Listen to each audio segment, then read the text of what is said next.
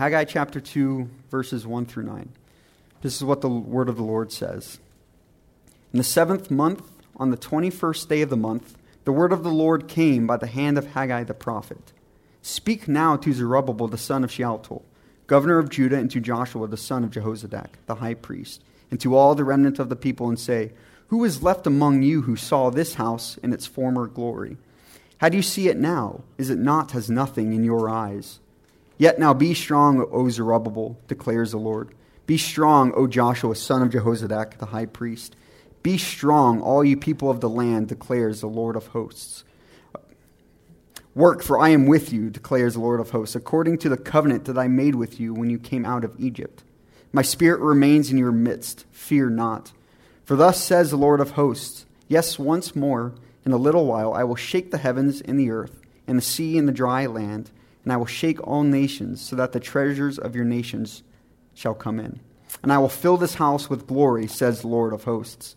The silver is mine, and the gold is mine, declares the Lord of hosts. The latter, of the, the latter glory of this house shall be greater than the former, says the Lord of hosts. And in this place I will give peace, declares the Lord of hosts. Let us pray. Dear Lord, thank you for this time to gather together today to worship you. Lord, I pray that you will bless this message and, and that we will see your glory magnified. Help us, Lord, to worship you better, not just on Sunday mornings, but throughout our week as well, as we seek to love you and serve our families and our communities. Lord, I also pray and, and thank you so much for our pastor and his family that you've um, hopefully have given him some much needed rest, Lord, but at the same time, we, we see him teaching Sunday school and leading worship. So we're thankful to have such as a pastor with a serving heart, Lord. So thank you for what you continue to do in and through our church. In your precious name we pray. Amen. You guys may take a seat. It was about seven weeks ago that I opened up Haggai chapter 1. And shortly afterwards, Pastor Travis and I decided what a great small book um, that we could preach to our congregation. And that has now turned into a short series. So, Lord willing, assuming all goes well, Pastor Travis will actually finish up the book of Haggai next week. But since this has turned into a, a short sermon series, now I just want to recap what we, uh, what we learned about in Haggai chapter 1. So, previously, so message that was given through Haggai was given to Zerubbabel, the governor of Judah, and to Joshua, who was the high priest. Some quick history just concerning what has occurred around Haggai. We see a Babylon annihilated the temple in 586 BC under the rule of King Nebuchadnezzar. So the temple began to be rebuilt in 526 BC. Now, during that time, however, the, con- the reconstruction of the temple was never completed. And the Jews stopped rebuilding the temple shortly after because of the religious persecution that they were facing between the Jews and the, the Samaritans. Now, we don't know much about Haggai himself, and biblical scholars have suggested that the name probably means festive or festival due to the multiple festivals that have occurred during this short, short passage. So the book of Haggai is divided into four or five oracles, depending on how you want to separate and, and break up the passages here. But the very first oracle that uh, we learned about seven weeks ago began on August 29th, 520 BC. That date will be important in, in just a little bit. But see, what the Lord is trying to do through the book of Haggai, the Lord is trying to teach the people the beauty and the importance of worship. The first chapter addresses the discontentment of the people as things were, and Haggai 2 is going to, dis- to address the discontentment of the people as they were attempting to rebuild this temple. So, for our note takers, I know there's quite a few of you. We're going to have three points. Now, if you remember from Haggai 1, some of these points are probably going to be very familiar, but we will have three points this morning. So, point number one check your attitude towards worship. Check your attitude towards worship. And for the sermon point, it's uh, probably extremely familiar to you from Haggai chapter 1, because it's literally the same point. I apologize, I'm not super creative. But point number one check your attitude towards worship. So, Haggai chapter 2, verses 1 through 3, we read In the seventh month, on the 21st day of the month, the word of the Lord came by the hand of Haggai the prophet. Speak now to Zerubbabel the son of Shealtiel, governor of Judah, and to Joshua the son of Jehozadak the high priest, and to all the remnant of the people, and say, Who is left among you?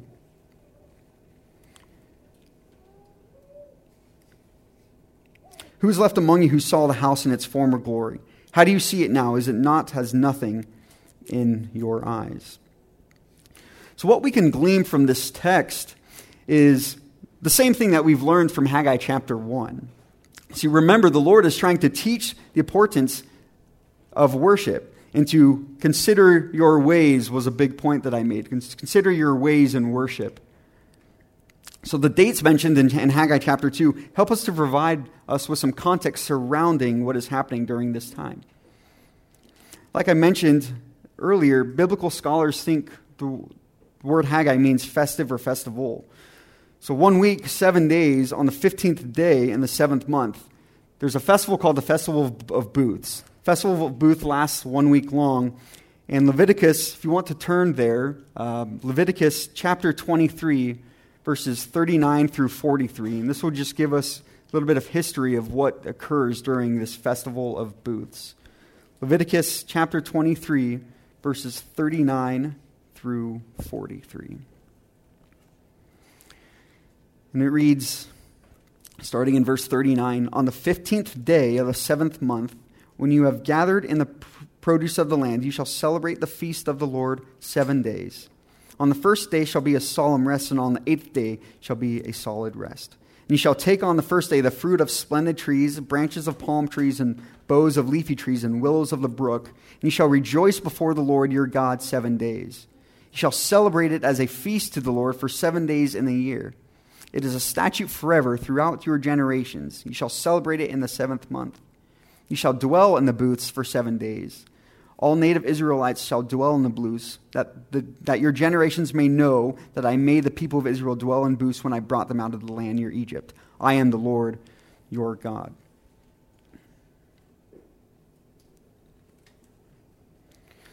So during this festival of booths, the population would essentially live in these booths that they've made from these trees and these branches and leaves. And they would do this for seven days. And the idea was to remember what the Lord did for them by providing for them and delivering them out of Egypt during the Exodus. See, while people were coming together and taking part in this festival, they probably noticed the mess of rubble that has been sitting before them from the previous temple. So remember, the temple, the construction began roughly 16 years prior to this date. So only a few weeks ago did the people restart that project. So, not only during harvest season, but also during a festival, mind you. And a little bit uh, from what I said during Haggai 1, there is also an onslaught of war as well. So, you have a festival, you have harvest season, and then you have potential preparations for a war. And what they're trying to do, they're trying to not only clean up the mess that has been left, but also gather the necessary materials to, to go and rebuild this temple. See, the people look at this construction project and they're discouraged. They don't see expensive materials like they saw in Solomon's temple, they don't see nice pieces of wood or skilled labor. So I want to pay attention to who Haggai addresses in the second chapter. If we remember from Haggai 1 1, it was to the governor and to the high priest. That is who, who the message was to. Now, in Haggai chapter 2, we read in verse 2, it was not only to the governor, but to the high priest, and it also says, in all the remnants of the people. It's the very people that have been commissioned by Yahweh to go to gather and build in Haggai chapter 1 are the people who are discouraged. See, the Temple of Solomon was destroyed roughly 65, 66 years prior before this date. So when Haggai asks them, he says, Well, who saw this house in the former glory? How do you see it now? Is it not as nothing in your eyes. He's revealing their sins to them. They desire to look at something magnificent rather, or something magnificent and, and something spectacular. Right? They want to look at a physical temple. So, similarly to that of the golden calf that, we've, that we know about, the people seem to be focused on a physical object rather than that of a glorious Savior. It's not the lack of, of the construction project that is causing the people to be content. People are assuming that the Lord will not be pleased because of the lack of the, of the precious materials. I just want to read a passage to you in Isaiah 66 1. You don't have to flip there. But Isaiah 66 1 says, Thus says the Lord, Heaven is my throne, and the earth is my footstool. What is the house that you should build for me, and what is the place of my rest? Can humans really build something worthy enough for the Lord to establish an eternal resting place? The answer is no. And because we are incapable of building something worthy enough to establish an eternal resting place for the Lord, we ought to be hesitant in complaining whether this building is better than the previous building. It is foolish to think that just because we have a larger or more beautiful building is going to somehow make our worship more honorable or worthy. The Lord, He's stirring up the hearts of these people to try to get them to understand the true meaning of worship. We come to church each Sunday to corporately worship to give honor and reverence to the Lord. We talked a little bit about this in Sunday school. You know, we sing songs to praise His name, and we read the scriptures to proclaim His glory. So the point again is well, what is your attitude towards worship? we ought to be guarding our hearts and knowing and recognizing that the church on Sunday is not supposed to be a place for unbelievers. It's probably a hot button issue here, but the church on Sunday is not supposed to be a place for unbelievers. I want to make sure that I, that I, I make this very clear. If you are not a Christian here with us today at Providence Reformed Church, you are more than welcome to continue to attend. You are more than welcome to join us. But, well, in fact, with that being said, we're, we're having a fellowship meal afterwards. Please stay, attend, come and join with us, fellowship with one another. But as Christians, or the Christians here, we're here for a purpose. And that purpose is to praise the Lord and to worship Him for what He has done on the cross. Now, if you're an unbeliever, attending worship should feel odd to you. It should be a little weird. You probably don't know the tune or the lyrics to the songs. You probably don't understand the importance of what we are doing when we pray, when we sing, when someone reads scriptures, or later today when we take communion. You know, and that's okay. See, corporate worship and the liturgy is designed for God's chosen people so that we can worship Him. If we think, well, if only we had better instruments, or if only the flooring was different, or the walls were different colors, or if only we had better programs. We're no different than the Jews who are discontent with the size and the structure of the temple that is being built. But see, worship doesn't just stay here on Sunday mornings, worship extends outside the home throughout the week. So true worship ought to impact our day to day lives. Performing acts of service that are connected to the revealed will of God is also considered an act of worship. For the woman who stays at home and cook and clean, that's an act of worship. For the parents who go to work each and every day to provide for their families is an act of worship. For me to change my son's diapers, stinky ones, mind you, that is also an act of worship. So, our choice to respectfully obey the Lord and honor Him through our obedience day to day that is an act of worship. So, do we complain and do we grumble? Or do we, have a, or do we have a heart of servitude and know that we owe our respect and honor and obedience to the Lord? Point number two remember the presence of God. Point number two remember the presence of God. Haggai chapter 2, we'll read verses 4 through 5. Yet now be strong, O Zerubbabel, declares the Lord. Be strong, O Joshua, son of Jehozadak, the high priest. Be strong, all you people of the land, declares the Lord. Work, for I am with you, declares the Lord of hosts, according to the covenant that I made with you when you came out of Egypt. My spirit remains in your midst. Fear not. To make better sense of this passage, Remember that Haggai's delivering, delivering this message during a time when the people are supposed to be rebuilding this temple. Commentary suggests that because this is the last day of the Feast of Booths or Feast of Tabernacles, some uh, translations might use as a heading, the temple is not what they remember or what they have heard about. You know, multiple people are taking part in this festival, probably have made ill comments about what looks like a pile of rubble on the ground still. See, the first oracle, and this is where that date is important, the first oracle that was given in, in, on August 29th, 520 BC, from the time that Haggai commissions Zerubbabel in Joshua and Haggai 1, this has really only been about a month and a half.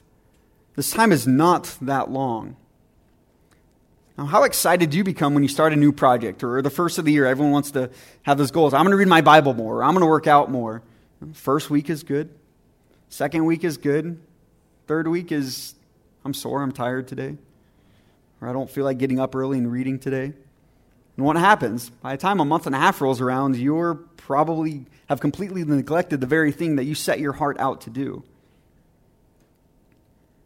So through Haggai, the Lord tells, his people, tells the people to be strong. He addresses, uh, he addresses the high priest, dresses the governor, he dresses the people, telling them to be strong. And he repeats this phrase to everyone to ensure that they are not left out.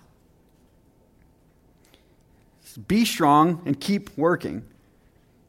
God reminds them of the covenant that they made with them during the Exodus. See, the Lord reminds them that He is not distancing Himself from them. There's another topic that we heard about in Sunday school, growth class. See, the best thing that the Lord does here is he encourages the people, he brings encouragement to them. The Lord declares, For I am with you. Listen to just the promise that the Lord gave to them after he delivered them from Exodus. In Exodus 29, verse 45 through 6, 45 and verse 46 reads, I will dwell among the people of Israel and will be their God. And they shall know that I am the Lord their God, who brought them out of the land of Egypt, that I might dwell among them, for I am the Lord their God. The encouragement given to these people is the encouragement is to work. The Lord gave them simply more than just words of encouragement. See, Yahweh, He reminded them of the promise that He gave to them previously. We know that the Lord has a purpose and a plan for these people. He's not telling them to build this temple and it's going to go in vain. He's telling them to labor because there's a promise, there's something better that is to come. The people, with the reminder of the Exodus, the people ought to work and need to work because of the provisions that the Lord has already done for them. See, the people need to work because of the comfort that the Lord has provided. The people need to work to build the temple so they can enjoy the presence of God when they come and worship Him corporately. One last command is, is given at the end in verses 4 and 5. So the very, it's really the very, very last two words of verse 5 say, Fear not. The command is to fear not. If we understand the significance of what the Lord did during the Exodus, these last two words are extremely powerful. So not only does the Lord tell his people to not fear, but he has given them a promise. He has given them reasons to not fear. See, with a reminder that came from the Exodus, they will remember that it was the Lord who sustained them, and it was the Lord who brought them to safety.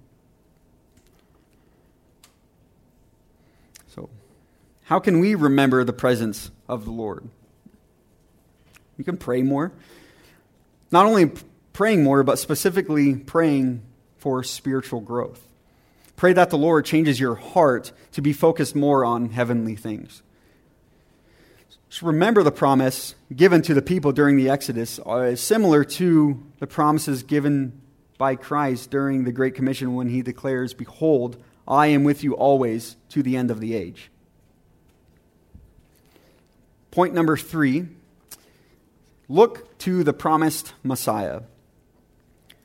Look to the promised Messiah. Haggai 2 Verses 6 through 9 reads For thus says Lord of hosts, Yet once more in a little while I will shake the heavens and the earth, and the sea and the dry land, And I will shake all nations so that the treasures of all nations shall come in. And I will fill this house with glory, says the Lord of hosts. The silver is mine and the gold is mine, declares the Lord of hosts. The latter glory of this house shall be greater than the former, says the Lord of hosts. And in this place I will give peace, declares the Lord of hosts.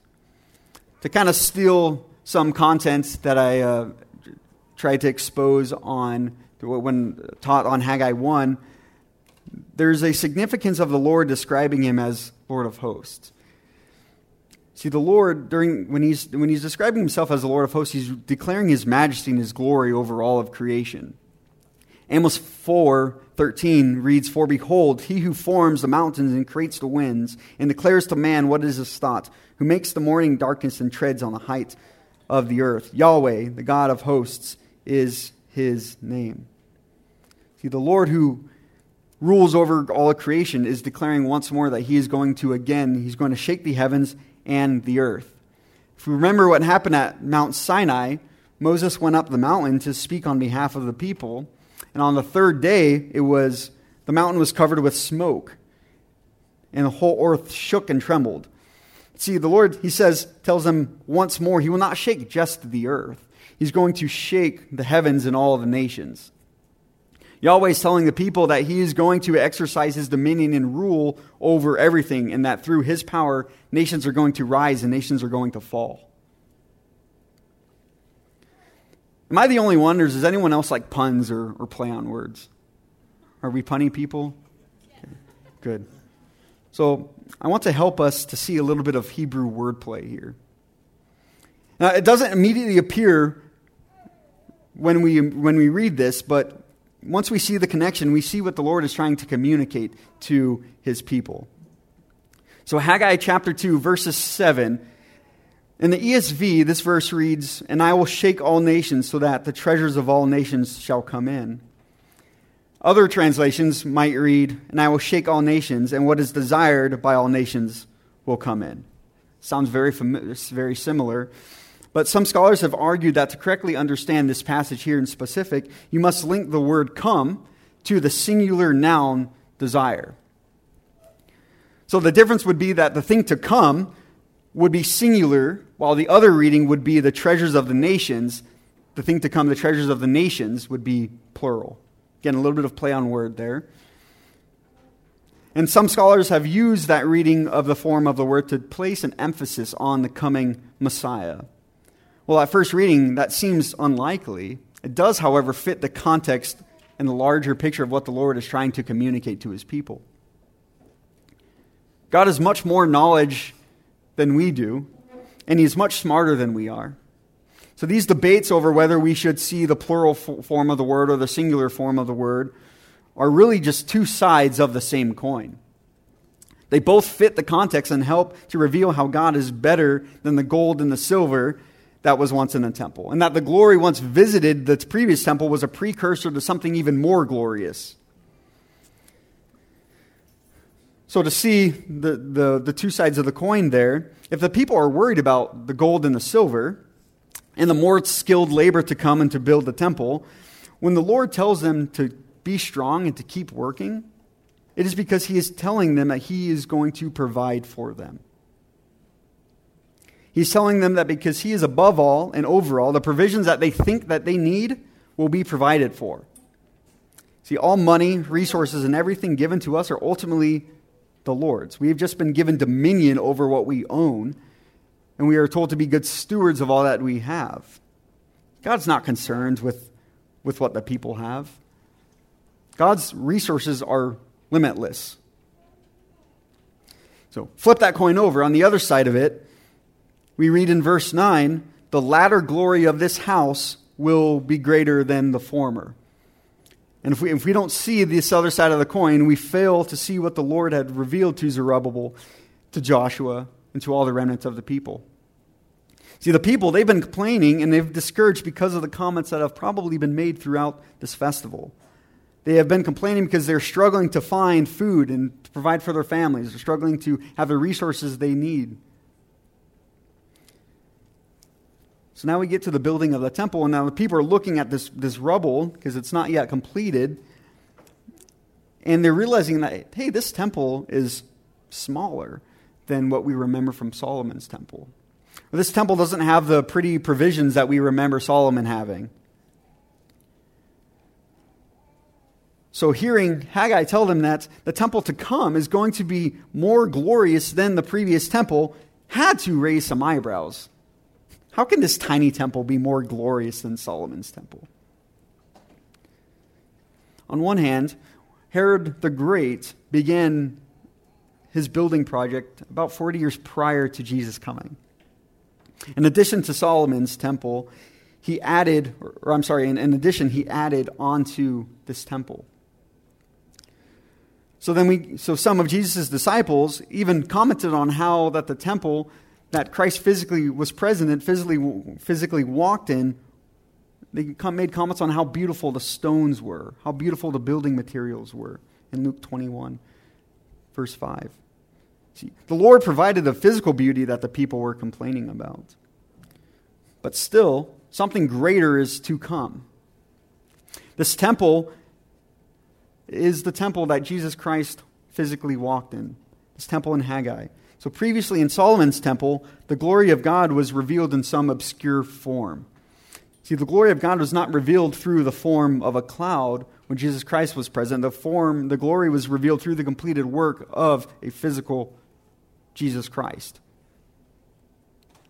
See, Haggai brought together the splendor and the material, like the gold and the silver, and the glory of God, and, and he used that, he used those examples to emphasize how, how much better having Christ physically present in the temple was. How much better it was than having a bigger or a more beautiful temple.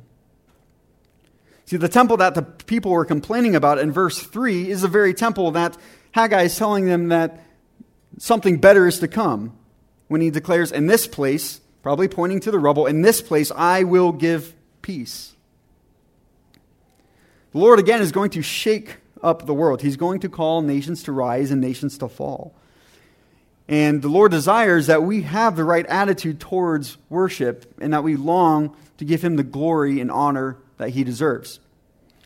Now, when we honor the Lord rightly, we begin to focus our attention on heavenly things.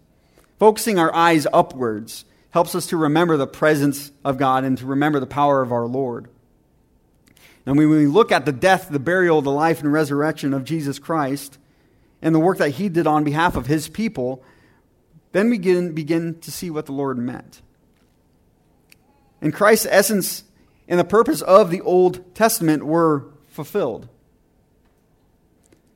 For in him, Christ, all the nation, or all the, for in him, Christ, all the fullness of God was pleased to dwell, and through him to reconcile all things to himself, having made peace through the blood of his cross. Let us pray.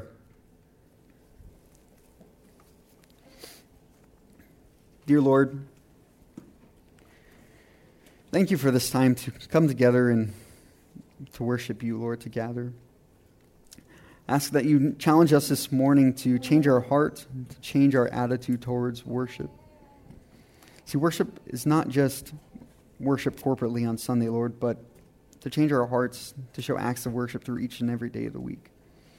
Lord, help us to sing more, to pray more, to read your word more, and to respond to the preaching more effectively. Also, thank you, Lord, for the opportunity to worship you today by taking elements of Lord's Supper.